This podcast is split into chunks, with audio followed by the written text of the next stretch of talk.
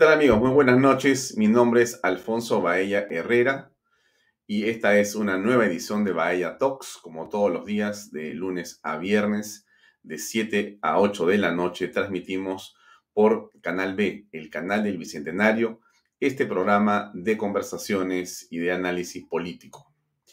Como siempre le recordamos, compartir este programa es combatir. Así es la frase que hemos comenzado a usar, que usted comprenderá que infundir este contenido, porque eso es lo importante. Si usted cree que lo que conversamos, lo que, que ha pasado de ayer a hoy. Bueno, quizá la noticia más importante es que el presidente de la República, Pedro Castillo, ya está en el país. Salió de Estados Unidos y ya está en territorio peruano, ya está en el Perú y em, digamos que se supone que está ya trabajando, ¿no es cierto? Eso queremos todos los peruanos. Eh, sin embargo, el Poder Ejecutivo em, no llevó a cabo la sesión de Consejo de Ministros a pedido del Premier Guido Bellido. Hoy día había sesión de Consejo de Ministros, en la mañana. El presidente, su ministro y todo el ministro de Estado. Em, a pesar de que ya está aquí en Lima, se ha sabido que el jefe de Estado ha permanecido despachando, no sabemos exactamente con quién aún, desde su oficina en Palacio, mientras que el presidente del Consejo de Ministros eh, ha hecho lo propio desde su despacho, a unos metros de la oficina del presidente, donde ha tenido reuniones con alcaldes y otras actividades diversas. Eh, el resto del gabinete no ha estado hoy día en Palacio, Em, por lo general, estas reuniones son los días miércoles. Eh, y bueno, simplemente se esperaba que después de una semana de ausencia el presidente retomara las actividades. Pero en realidad alguien dirá seguramente, mira, ¿para qué va a estar acá Castillo en la PCM si aún estando no hace nada? Esto no es, eh, por si acaso, eh, una gracia ni es una broma. Hace unos días, Frecuencia Latina, en un reportaje, reveló el contenido de las actas del Consejo de Ministros, donde aparece eh, cuál es, digamos, la participación que tiene el presidente Pedro Castillo en esas sesiones del Consejo de Ministros.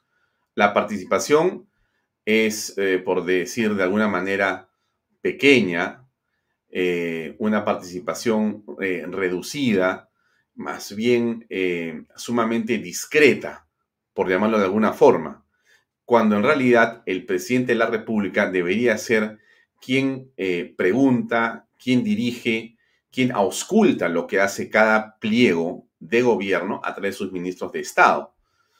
Eh, eso hace un presidente de la República. Se sienta en una reunión de Consejo de Ministros para preguntar, para inquirir, para poder eh, saber y pedir exposiciones o pedir argumentos o pedir cuentas de los lineamientos que están llevando a cabo las diversas carteras.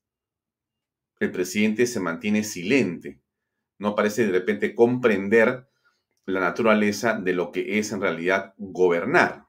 Gobernar. Por eso es Palacio de Gobierno, para eso es Palacio de Gobierno. No es eh, una institución eh, virreinal o eh, no es un museo no es una burocracia, no. Palacio de Gobierno está hecho, está construido y ha sido remodelado varias veces para poder ser la sede del gobierno ejecutivo, justamente.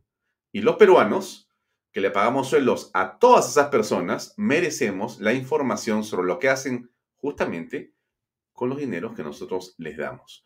Pero no es así, el país continúa en un limbo, esa es la verdad. Por eso hemos invitado al doctor Fernán Altuve para que nos cuente qué piensa al respecto. De repente tiene otra percepción de lo que está pasando. Pero antes de eso, déjeme tocar un temita que también vamos a conversar con el doctor Altuve.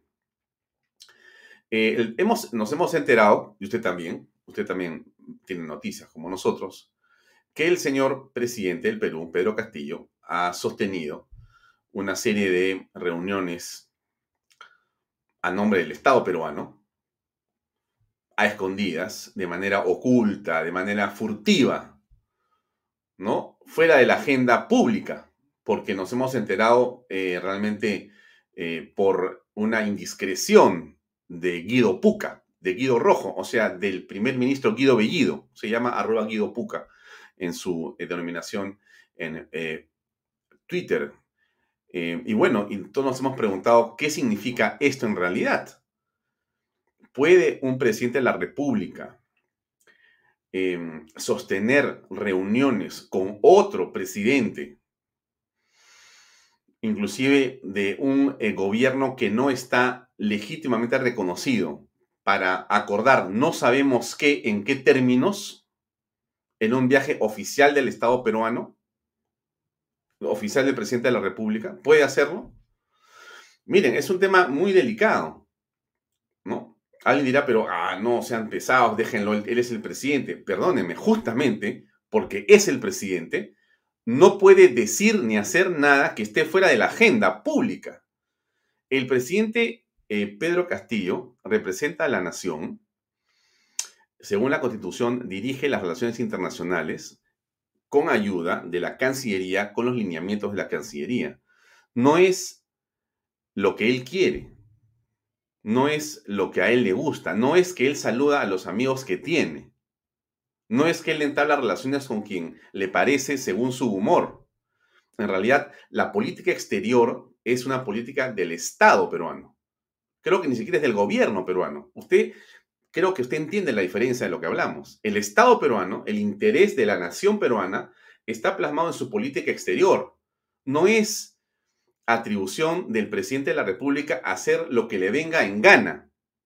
Inclusive, es más, el presidente no debería hablar si no existe un documento y un texto escrito, como lo eh, digamos, estipula la presentación del presidente ante el Congreso. ¿Pero por qué es esto? Qué pesado, hoy día no se está pidiendo tanto papel. No, es que es indispensable, porque lo que el papel dice, ¿no es cierto?, es lo que vale.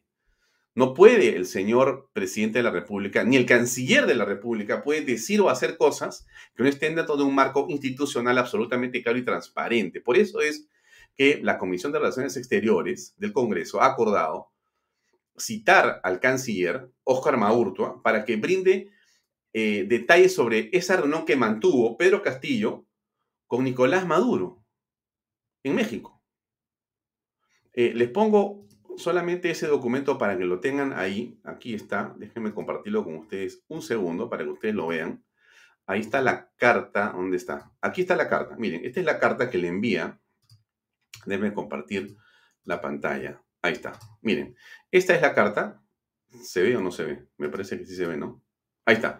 Miren, esta es la carta que le envía el presidente de la comisión, el señor Ernesto Bustamante, ¿no? La invitación es eh, en razón que usted se sirva explicar respecto de las circunstancias por las que el presidente de la República, Pedro Castillo, ha sostenido en el extranjero una reunión reservada con Nicolás Maduro.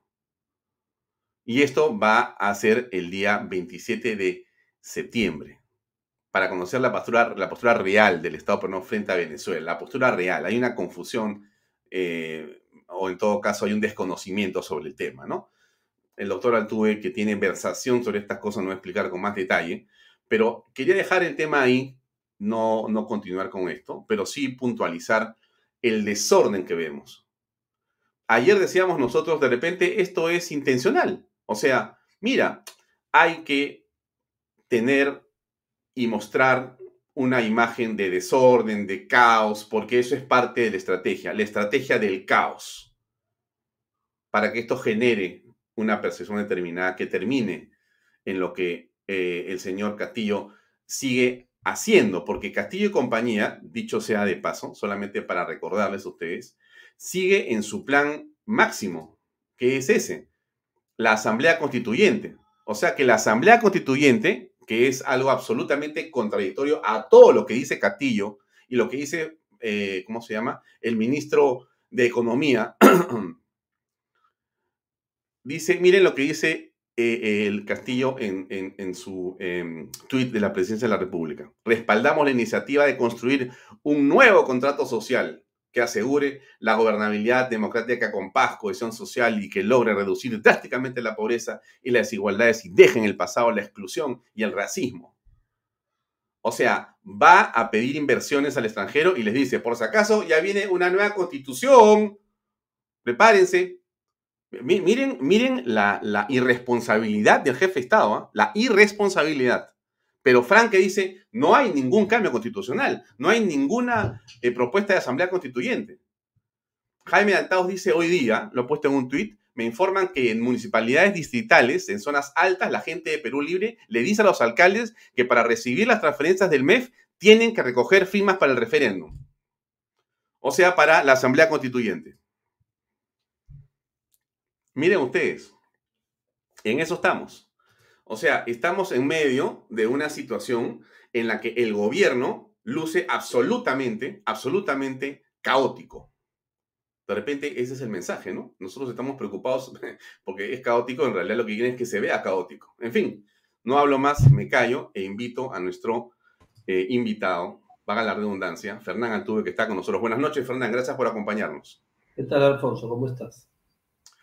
Eh, Fernán, tu impresión eh, sobre lo que ha sido esta gira presidencial a México, la CELAC, la OEA y en Estados Unidos, en las Naciones Unidas. ¿Cuál ha sido tu percepción? ¿Cómo ves las relaciones exteriores a partir de lo hecho por el presidente y su comitiva?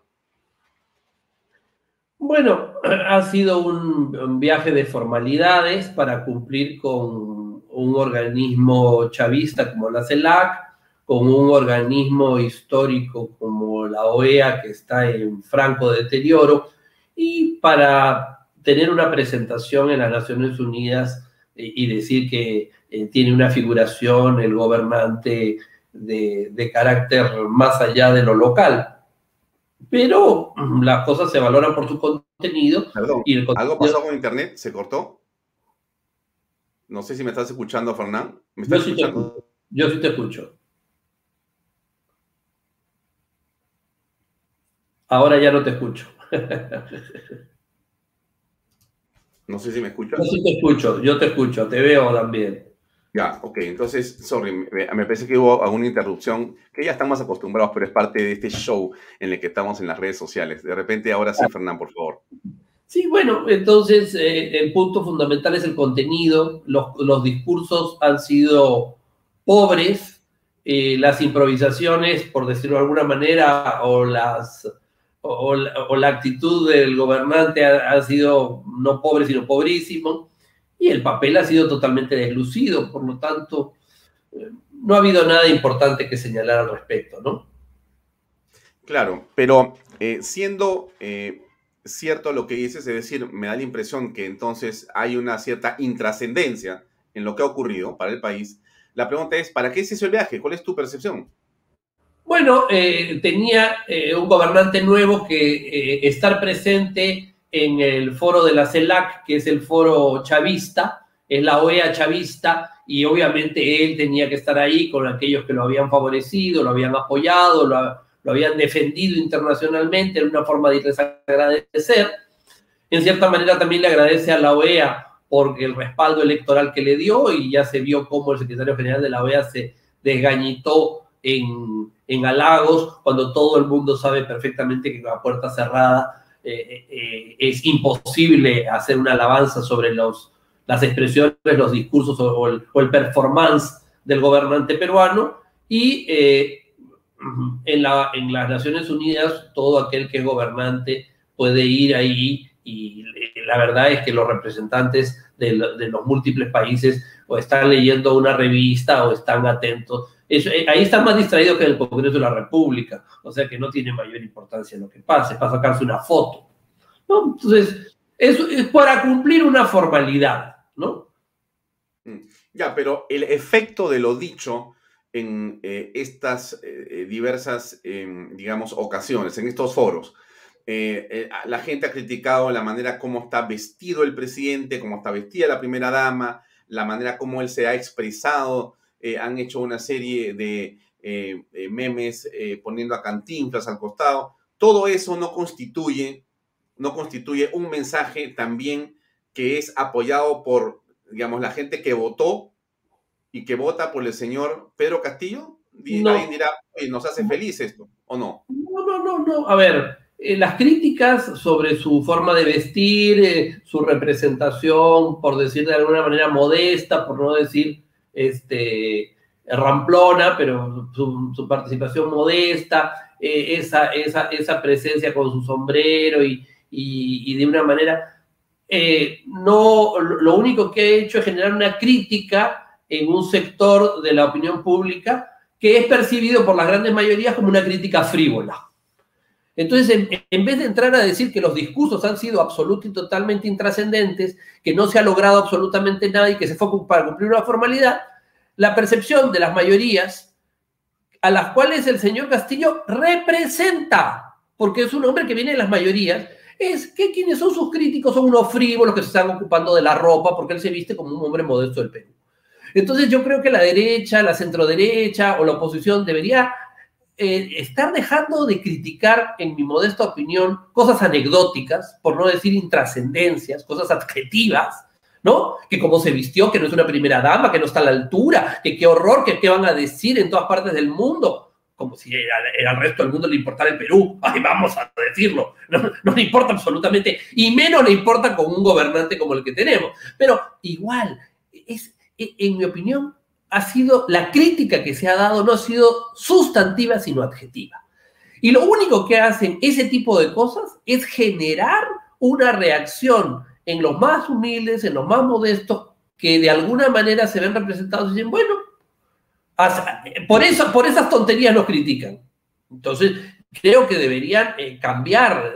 o sea, la, la, gente que está en contra del gobierno debería ponerse a pensar en cosas sustantivas y no en cosas que le interesan a un club social y no a una nación que está eh, caminando hacia el precipicio, ¿no? Bien, eh, ¿y qué piensas tú de la reunión que ha tenido y que no se conocía porque no estaba en agenda con el señor Maduro? ¿Eso es algo de fondo? ¿Te parece que la crítica que se hace acá y que la invitación al canciller para que explique eso tiene un sentido político correcto? Bueno, es legítimo que el Congreso eh, convoque al canciller para que el canciller dé información sobre eh, la política exterior, porque la política exterior la dirige el presidente, pero es fiscalizada por el Congreso y por la Comisión de Relaciones Exteriores. Eso de que aquí eh, el, Poder Ejecutivo hace y deshace con la política exterior están totalmente equivocados. Hay un contrapeso que es el Congreso. Ahora, la verdad es que las críticas también están un poquito retrasadas, porque el canciller anterior ya restableció las relaciones con, Venezuela, porque se ha reunido con el, canciller venezolano en Lima en la toma del el poder por parte del, gobernante Castillo. Entonces, ya estamos en otra fase. Eso de que el Perú no reconoce, ya el Grupo de Lima no existe. Por si no se han dado cuenta, el Grupo de Lima desapareció. O sea, ahora hay un, hay un grupo de países que, tienen una, una línea eh, como la del Grupo de Lima, pero sin Lima. Entonces, ya estamos en otra fase. Y, y, es, y, en concordancia con esa fase avanzada, luego de la conversación de los cancilleres, viene la conversación de los presidentes para el restablecimiento pleno de las relaciones diplomáticas con Venezuela, que es hacia donde se va. Ya, pero estas eh, opiniones del vicecanciller en el sentido que desde el 5 de enero no hay una autoridad legítima en Venezuela. ¿Cómo lo entiendes tú? Bueno, ahí eh, creo que el vicecanciller no sabe bien que el canciller anterior ya se reunió con el canciller este, venezolano y ya dijo que iban a avanzar en esa agenda. Eh, en la diplomacia eh, no son tan importantes los papeles como los gestos las declaraciones públicas de los representantes de los países tienen valor dentro del mundo internacional. No es necesario que haya un papel diciendo reconocemos. Ya, ya se ha producido el reconocimiento de facto de la relación y del camino hacia la recomposición de esa relación que estaba quebrada. Entonces, e, esa es una realidad objetiva. Puede gustar o no gustar, pero ya estamos sobre ese camino. Ya. Alguien dice si tú crees que esa reunión es traición a la patria. No, no creo que es traición a la patria. ¿Por qué, ¿Por qué va a ser traición a la patria? El señor Castillo considera que restablecer las relaciones con Venezuela eh, son positivas y con ese gobierno que además lo ha apoyado a él. Entonces, este, eso no es una traición a la patria, simple y llanamente es sumar al país a una alianza inconveniente. Sí, es inconveniente. Que es una alianza que va a generar eh, problemas hacia el futuro. Sí, pero, pero por favor, pongamos las cosas en su sitio. Traicionar a la patria es como si la política exterior en relación a Venezuela fuese una cosa de patriotismo, y no es una cuestión de patriotismo. Las relaciones internacionales son asuntos de interés. La pregunta es, ¿le interesa al Perú? Yo creo que no. Ellos creen que sí. ¿Quiénes tienen el poder? Ellos. ¿Quiénes deciden? Ellos. ¿Quién debe hacer el contrapeso? El, Congreso. ¿Quién tiene que matizar la posición del gobierno? El Congreso pero no es un tema de traición a la patria. Mm. Discrepa el señor José Izaguirre y discrepa con el doctor Altuvis. Además, Castillo se puede reunir con Maduro cuantas veces quiera. Otra cosa es que venga Maduro a Lima en visita de Estado o vaya Castillo a Caracas en igual condición. Bueno, a ver, una cosa es que no nos guste y otra cosa es que no se pueda. Ya se restablecieron las relaciones diplomáticas, no las restablecí yo la restableció el señor Béjar. Eso ya se hizo. O sea, a mí me parece que dentro de las personas que estamos en la oposición, hay personas que lamentablemente aceptamos los hechos consumados y hay personas que creen que estamos viviendo en una realidad anterior al 28 de, de, julio. No es la realidad anterior al 28 de julio. El Perú está en un proceso de cambios acelerados hacia el proyecto que estas personas que han llegado al poder. Los partidos que participaron en la elección, la mayoría ya lo han reconocido, pero a los que no reconocemos eso, han llegado al poder y están aplicando su programa más lento, más matizadito, con un poquito de mesida, pero lo están haciendo. Entonces, eh, yo lo que hago es reconocer lo que veo. No digo que me guste, yo no, no estoy manifestando mi satisfacción, al contrario, manifiesto mi profunda insatisfacción, pero tampoco puedo taparme los ojos y decir, oiga, el señor Bejar no restableció las relaciones diplomáticas en la fase de cancilleres y lo que viene es la fase de presidentes. Mm. Ahora, ¿qué crees que va a ocurrir entre Guido Bellido y Óscar Maurtua? ¿Va a prevalecer el primer ministro? ¿Va a prevalecer el eh, canciller, tenemos un nuevo primer ministro, digamos, en ciernes que puede ser Madurtua o no es para tanto? A ver, mire, eh, todas las discusiones de que, de que eh, cambian los ministros, no cambian los ministros, ya decían que el señor Bellido se iba, se iba, se iba, hace una semana no se fue. En, un tipo de gobierno como este, ya eh, estar haciendo, digamos, lectura de cartas eh, para mí es muy difícil, porque todo el día mienten, todo el día falsean, mienten, engañan, y, al final de cuentas, ¿qué importa que cambie un ministro o que cambie otro si el problema es el gobernante? Eso es lo que yo veo que hay mucha gente que no entiende. Porque en el fondo hay todavía un conjunto de personas bien intencionadas, no es malintencionada, que cree que se va a poder lograr la humanización de Castillo. Que eso es lo que, eh, quisieran, bueno, vamos a la humanización de Castillo.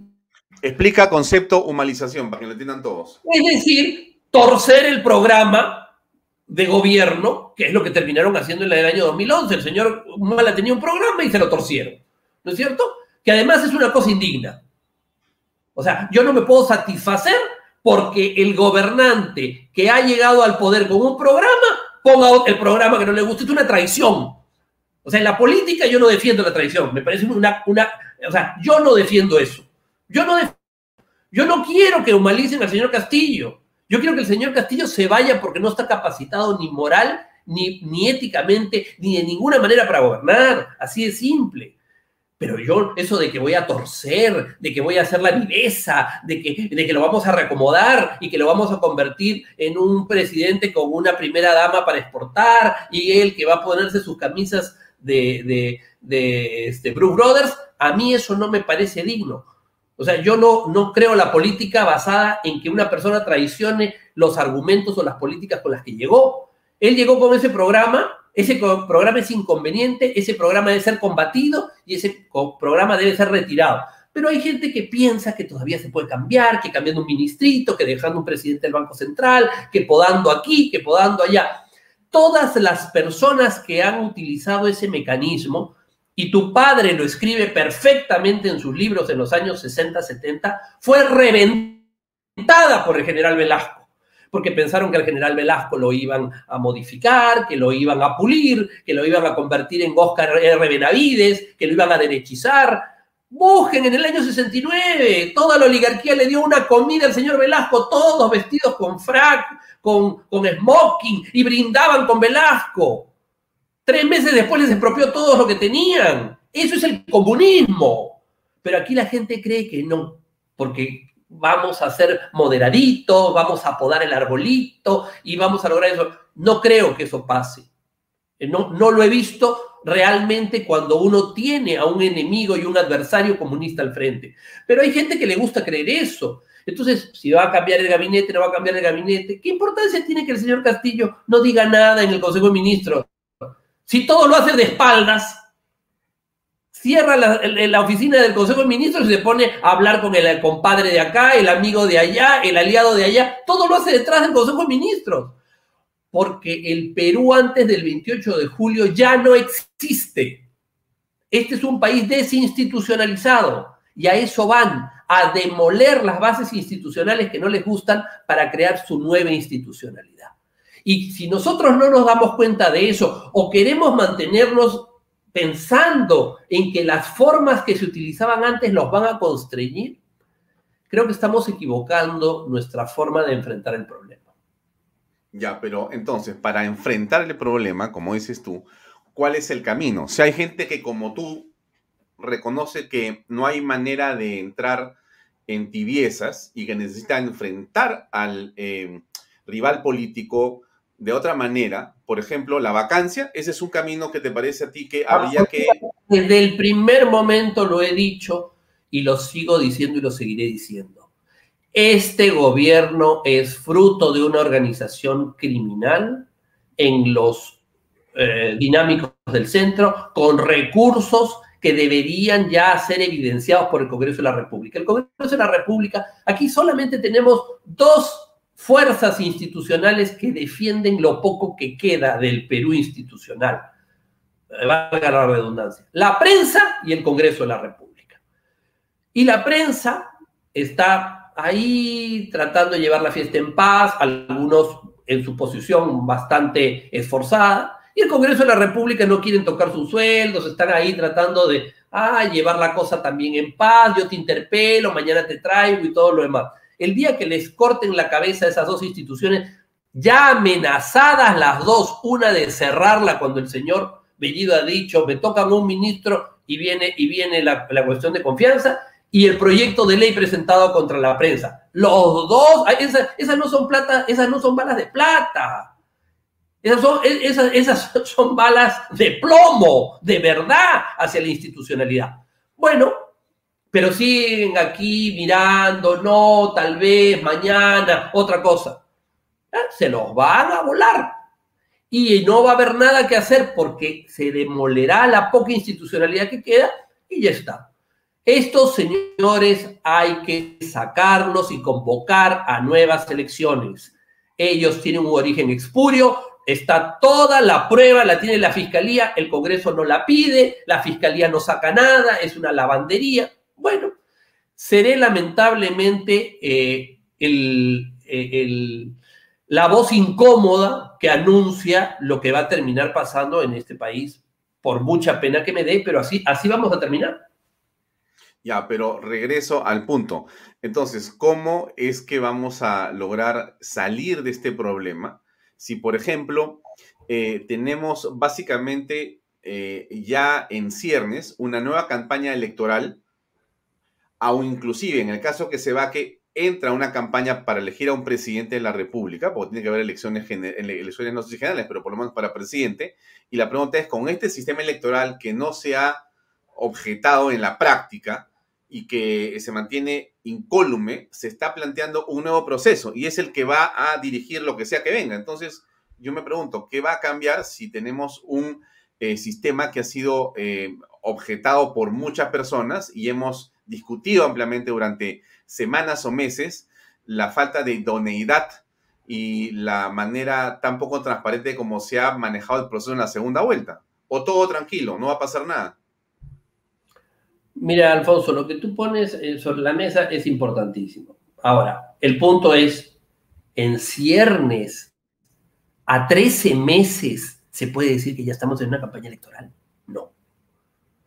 Esta campaña electoral está adelantada porque los partidos o grupos de la oposición están apuntando hacia el proceso electoral que divide y no hacia el cuestionamiento del gobierno que une, porque no se quieren unir. Eso es clarísimo.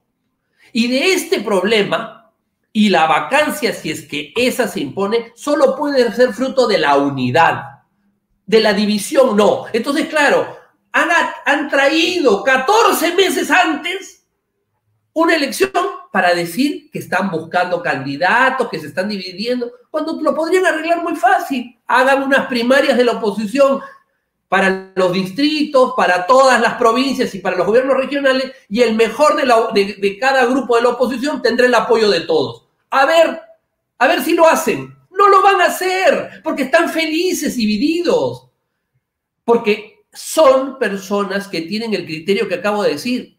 No se dan cuenta la gravedad de lo que tienen al frente. Y yo me molesto mucho más con el fracaso de la gente que está a mi lado, que yo que es la que puedo criticar, que con los que están al frente, porque los que están al frente yo no puedo hacer nada con ellos. Pero la gente de, este lado, la gente de la, de la oposición a la que yo pertenezco de alguna manera, tienen la obligación de unirse, tienen la obligación de ir a primarias y escoger a los mejores candidatos y triunfar en esas elecciones. Y además deberían ser elecciones presidenciales conjuntas. Eso sería lo magnífico, que ya para esa etapa el, hubiera un gobierno de transición y además elige un presidente.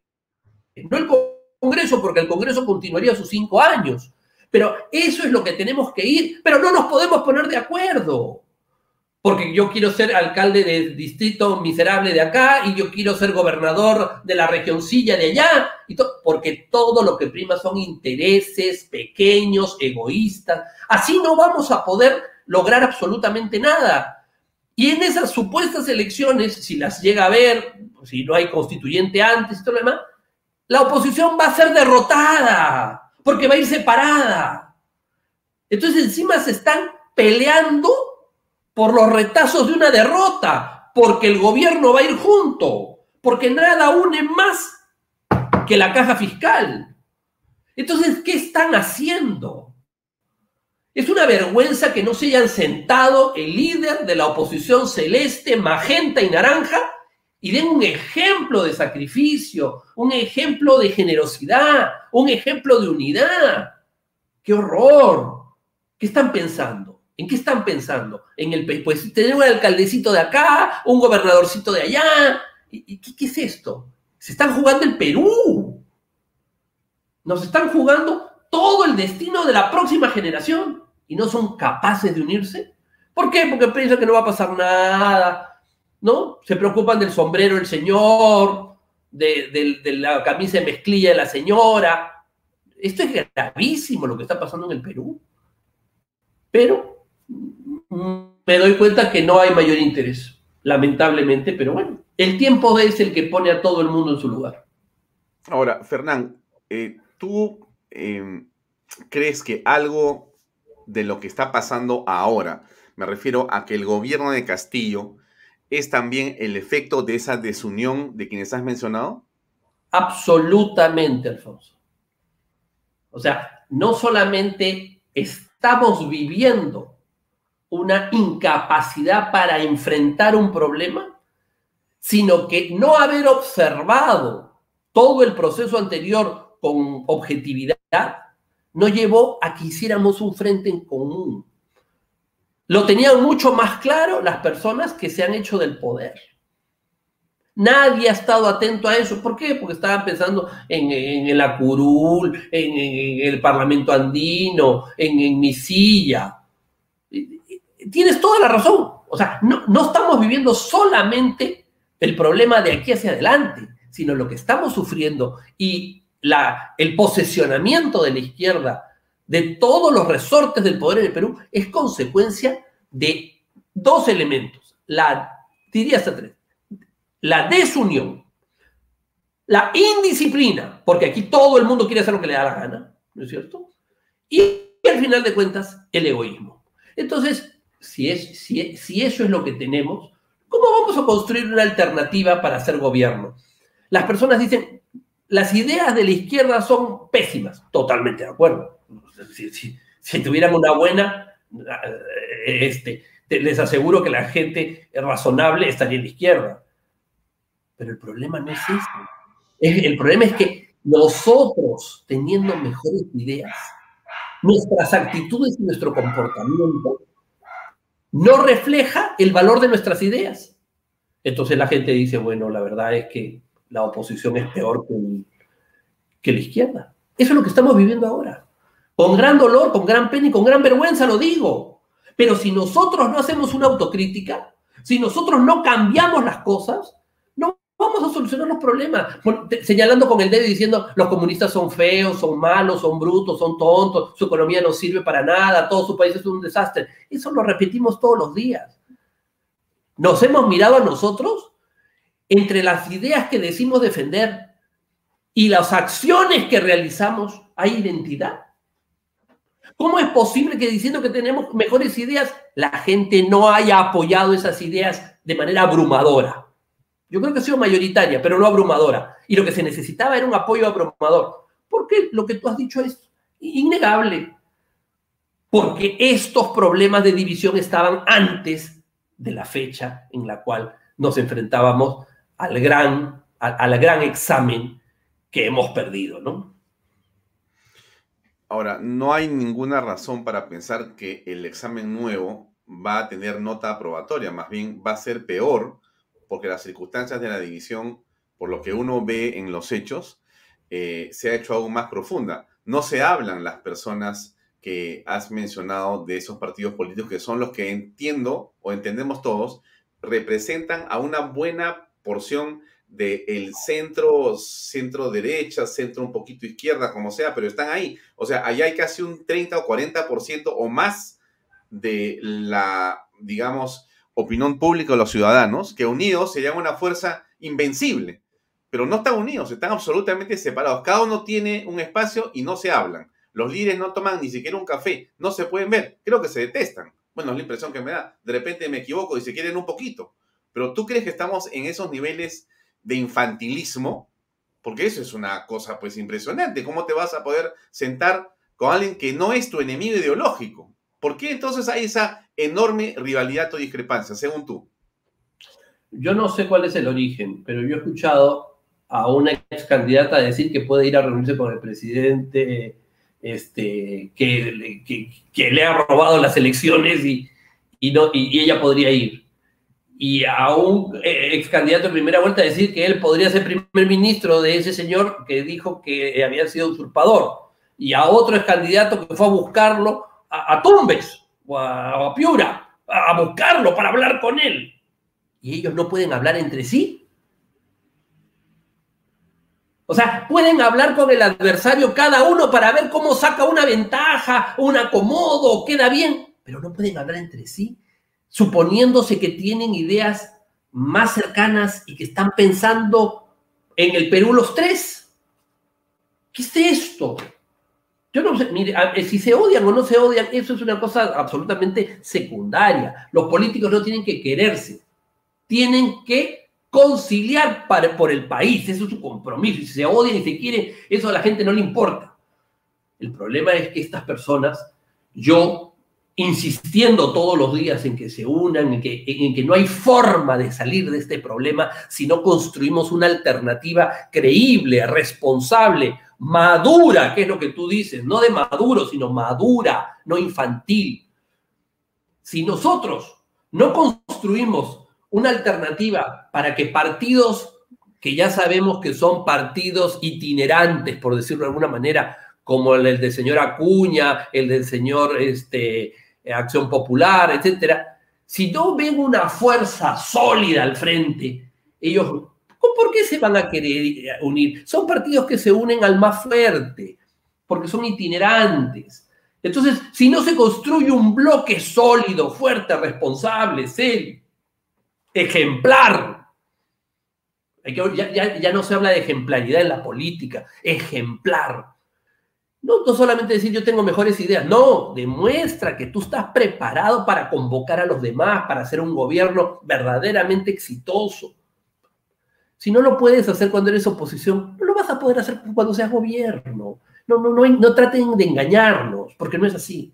Lamentablemente la crítica mía es muy dura, porque la situación que estamos pasando es muy dura, y yo veo que este régimen se está consolidando, no por sus aciertos, sino a pesar de sus, de sus desaciertos. ¿Y de quién es esa responsabilidad? De todos nosotros, incluyéndome porque no tengo la capacidad de que me escuchen. Mi, voz no es lo suficientemente importante, no tengo eh, don de convencimiento para que estas personas que me representan en su conjunto puedan abandonar sus posiciones y se sumen. Y, y también me hace pensar si estas personas, si llegan al poder, pueden pensar en el país como todo. Porque si no han sido capaces de pensar en la oposición como todo, ¿cómo van a pensar en el país como todo? Es, increíble. Pero es decepcionante lo que estamos viviendo. Mm.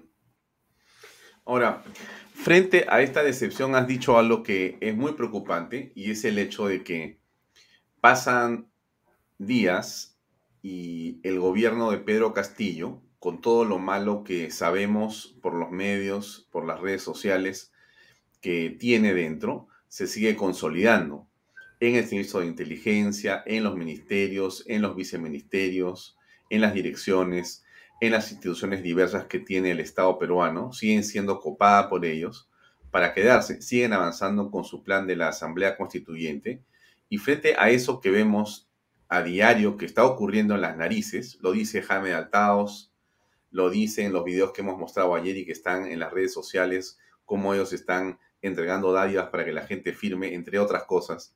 Ocurre todo esto, pero no hay una respuesta unificada. O sea, eso sigue avanzando mientras estamos de títere entre, viendo tú o yo quién va a ser y, y, cada uno por su lado, ellos siguen avanzando. Ahora, eso que está pasando, Fernán, no parece ser acicate suficiente para la unidad. Entonces la pregunta es, ¿vamos a quedar destruidos por el comunismo? No hay otro camino. Bueno, es el mismo fenómeno.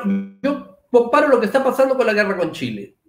En la guerra con Chile, el Perú estaba dividido en varias partes. Todos los caudillos querían conversar con los chilenos, pero ninguno quería conversar entre ellos la única figura que logró consolidar medianamente una resistencia, por eso es la figura republicana más importante del Perú, es el Mariscal Cáceres, porque tuvo el coraje de enfrentar a los chilenos y sumar la mayor cantidad de gente en una unidad. Pero todos los que estuvieron en ese juego de jalarse de lo mío, de yo, de mi capillita, de mi grupito, fueron barridos de la historia. Y probablemente estas personas que tienen la representación, porque tienen los parlamentarios mientras dure el Congreso, van a ser barridos, porque no es posible que no tomen conciencia de la gravedad de las cosas. Y están pensando, no, yo guardo mi grupito para acá, tú guardas tu grupito para allá, él guarda su grupito para allá. Es terrible lo que está pasando. Entonces, claro, es muy fácil agarrar y decir, el gobierno es malo. Por, por claro que es malo, es malísimo. El otro es pésimo, pésimo. ¿Y tú? ¿Qué has hecho tú con todos esos incompetentes para ganarles? Nada. O sea, tienes al gobierno más incapaz, de gente más mediocre de la historia republicana del Perú en 200 años y la oposición no es capaz de ganarle ni en Yaxes. ya pues. Entonces, ¿qué cosa es? ¿Qué cosa es la oposición? peores que esos. Es indignante. Permanentemente estamos en esto. Y entonces, claro, muchísima gente de buena voluntad, que no está en la política, que está en la vida pública, que son gente que ha trabajado toda su vida, está pensando en irse al Ecuador, en mandar a sus hijos fuera del país. ¿Por qué? Porque el gobierno es malo. Sí, el gobierno es muy malo. Pero quienes tenemos la obligación de darles esperanzas a esas personas de que esto no va a durar, somos peores si no lo damos esperanza, si no creamos una unidad, si no somos capaces de dar un, ejemplo de, desprendimiento, de generosidad, si no seguimos ese ejemplo heroico de unir al país frente al adversario común como hizo Cáceres. Somos peores, pues, más fracasados todavía que los más grandes incompetentes.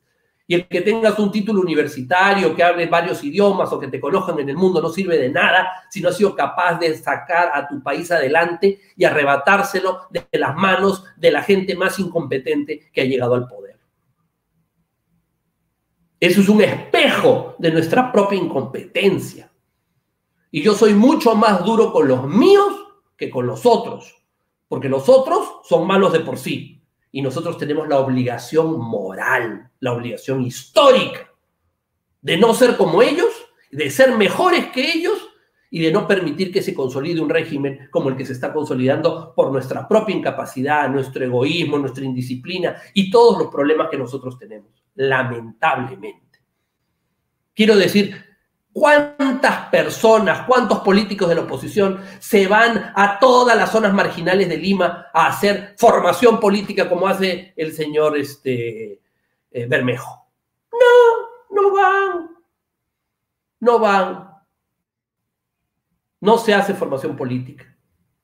Creen que simple y llanamente se forma un directorio, se hace un grupo de amigos. No, señor. Sin formación política no se va a salir adelante este problema. Ellos están haciendo su tarea en su incapacidad. Y nosotros, en nuestra supuesta capacidad, no estamos haciendo nuestra tarea. ¿Cuál va a ser el resultado que vamos a tener? Lamentablemente.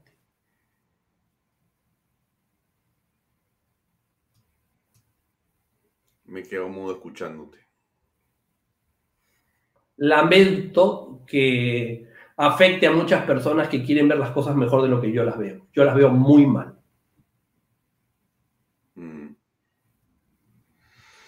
Parece increíble, ¿no? Lo que, lo que comentas que es tan cierto, parece increíble que nos esté pasando. Tenemos Alfonso, los libros de tu padre cuentan perfectamente este proceso entre 1968 y 1975. Yo los he leído, los he subrayado, he aprendido gracias a su experiencia y a su vida. Combatiente, heroica, deportado, un ejemplo. Es, es una luz ¿Cuántos de los que dicen ser los más grandes opositores se han puesto a leer lo que sufrió tu padre y cómo combatió y cómo venció a la dictadura velasquista? Nadie. Porque somos eh, eh, grupos que creen que con nuestros líderes comenzó el mundo. No tenemos héroes, no tenemos maestros, no tenemos ejemplos. Y todo lo que estamos viviendo hoy día ya está escrito. Y la forma de salir ya está escrita y no lo hacemos. No lo hacemos. ¿Cómo es posible que hoy día tu padre no sea un hombre de bandera de la libertad de prensa, sacando ese diario El Tiempo de una manera absoluta y totalmente valiente contra una dictadura perseguidora y represiva? Caray, ¿dónde tenemos esos ejemplos? ahora no, pues todos son líderes de opinión, al TikTok, ¿no? vamos a hacer un TikTok y a ver si solucionamos el problema del país. Disculpen, pero así no vamos a ir a ninguna parte. Yo soy claro, vengo hablando de esto de la unidad semanas, ya tengo la lengua seca, tú me has escuchado cientos de veces, he tratado de, convencer, ahí hay personas que no soy el único, no, no, no voy a venir yo a decir que soy el único, Lourdes Flores hay que reconocer que está en esa misma brega, no quiere cargo. ¿Qué es eso de lanzar a Lourdes Flores en el camino de la división, para dividir al señor López Aliaga, cuando ella ni siquiera había creído o querido este, lanzarse. ¿Para qué la lanzan? ¿Para qué la utilizan? Como arma arrojadiza, pácate para golpear al otro. Eso no está bien. El adversario está al frente, no acá. Y Lourdes Flores está en la unidad. Y hay muchas personas que están en la unidad, pero hay lamentablemente muchas personas que no están en la unidad porque creen que van a salir beneficiados, creen que la disunión me va a favorecer, que de esta división yo voy a salir mejor. Yo tengo muchos partidarios, soy la primera minoría. Tendrán que volver a mí, dice alguien. Otros dirán, ya se acabó el, el pasado naranja, ahora ya viene otro, otro futuro. No, es así, no es así. No somos dueños de la historia, no somos dueños del futuro. Tenemos que construirlo. No sé por dónde habría que comenzar, ¿no? Porque en la actualidad los partidos políticos están trabajando en sus propias eh, plataformas. Algunos están buscando su reescripción, otros están haciendo eh, campañas internas o están viajando por el país para formar las listas para gobiernos regionales o municipales. Y lo que no existe es eh, un diálogo entre ellos. Ya eh, ni siquiera ves a los partidos políticos en las marchas, porque las marchas están hechas por personas que no tienen partidos políticos o que van a título personal. Ninguna bandera partidaria va, quizá porque están un poco desprestigiados o no, pero nadie quiere aparecer tampoco ahí. Sí, yo estoy de acuerdo con eso. las marchas deben ser ciudadanas. Y, hay que decir la verdad, que los partidos que no han estado en la elección, que son el Partido Popular Cristiano y el APRA, son los que han estado sosteniendo sin mostrar su bandera atrás la mayor cantidad de, los de las movilizaciones. Hay que decirlo, hay que decirlo con, con generosidad y con respeto. Pero la realidad es que votos han tenido tres grupos. Los naranjas, los magenta y los celestes. Y, ellos, y los que se tienen que sentar primero en primera fila y después convocar a organizaciones sociales, sindicatos, los partidos que no tienen representación parlamentaria, son ellos primero. Y lo primero que tienen que hacer es sentarse y decirle al país, vamos a hacer elecciones primarias. Cada uno lanzará su candidato distrital. El que gane en la primaria será el candidato de todo el conjunto y todos lo vamos a apoyar. Solamente tienen que hacer eso, Alfonso. No tienen nada más que hacer. Si hacen eso, si lo firman y lo cumplen, el Perú habrá cambiado del egoísmo a la generosidad, de la desunión a la unión y de la falta de un proyecto a demostrar que hay un bloque unido con un proyecto de cambio para el Perú. Si ellos no hacen eso, entonces lo que están demostrando es que prefieren llevar a un candidato mediocre a una alcaldía, eh, provincial o distrital y que pierda el mejor candidato porque lo tiene el otro. Si están dispuestos a decirle eso a sus electores, esas fuerzas no tienen derecho a hacer representación en el futuro, porque lo único que ellos tienen que hacer es llevar al mejor candidato de cualquiera de las tres. Esa es la verdad. Eso es lo que yo quiero. Yo quiero que a mí me traigan aquí al mejor candidato de mi distrito o de mi provincia o de mi gobernación, pero que no sea del neosenderismo. Te, piden liderar. Tú eres independiente y honesto. ¿Por qué no lideras tú la lucha? Pregunta Bea Vega. Yo le agradezco a mucha gente que me dice eso, porque yo respeto quiénes son a las que la gente ha elegido. La gente ha elegido a esas tres, a esas tres fuerzas. ¿Qué quieren que haga yo? Que forme un partido político, un grupo político para que ya no seamos tres peleando, sino cuatro. O sea, hacer un grupo político en este momento, ¿qué significa? Una división más. Si lo que yo estoy invocando es la unión, no la división. O, las personas piensan que yo estoy feliz con, el comportamiento de estos tres grupos. No estoy feliz, se lo digo, por si acaso no se han dado cuenta, no estoy feliz. No estoy feliz con el señor de Soto, que a mí me inspiró mucho con su libro en el año 86, que fue un libro enormemente importante y, fue una cosa que me inspiró en, en, aquella época. Pero no estoy feliz con su comportamiento. Después de 30 años de haber apoyado a, a los distintos movimientos fujimoristas, yo me siento absolutamente alejado de ese sectarismo que ha aparecido y que no, y falto de generosidad, después de que todos los grupos han ayudado a la candidata, ah, ya se olvidó de todo y con ella no es. Una actitud que me parece, me sorprende en ella, hasta diría ingrata. Y lamentablemente, con el aprecio que tengo por, por, por Rafael López Aliaga, creo que él no está siendo consciente que si él quiere consolidar un liderazgo, necesita de los otros. Él no va a ganar solo. Incluso puede perder la alcaldía de Lima. Más aún, si va a llevar de teniente alcalde a, un candidato perdedor y que no tiene ningún mérito para ser teniente alcalde y al que querría dejar como Renzo. O sea, si ese va a ser su candidato a teniente alcalde, esa candidatura yo ya la veo realmente con problemas, porque lo que tiene que hacer es abrir la cancha y dejar el espacio para que el teniente alcalde pueda ser alguien de los otros grupos, a ser generoso y abrir ese espacio. Entonces yo no me siento contento con esas fuerzas. Estoy decepcionado, mortificado, fastidiado pero no quiero dividirlas. Quiero que se unen. Mi compromiso, mi lucha, mi esfuerzo es porque se unan, no por abrirlas, fracturarlas o abrir un pedazo más, porque entonces ya no estoy luchando por lo bueno, sino estoy contribuyendo a lo malo, una división más. No me siento ni elegido ni nada. Fernán, gracias. Se acabó el tiempo. Este, brillante, brillante. Nada más digo eso. Eh, gracias por lo que has dicho. Y esperemos que todos escuchen o escuchemos tus palabras y que sirvan para reflexionar y pasar a la acción. Este programa siempre es tuyo. Esa es mi idea. Mi idea es esa. Te agradezco mucho que me des esta oportunidad. Y primero solucionemos y veamos nuestros problemas antes de pensar en criticar a los otros. Un gran abrazo. Gracias, Alfonso. Bien amigos, era Fernán Altuve, ha hecho un eh, análisis descarnado, franco, sincero, directo, brutalmente claro sobre lo que está pasando en la política en el Perú.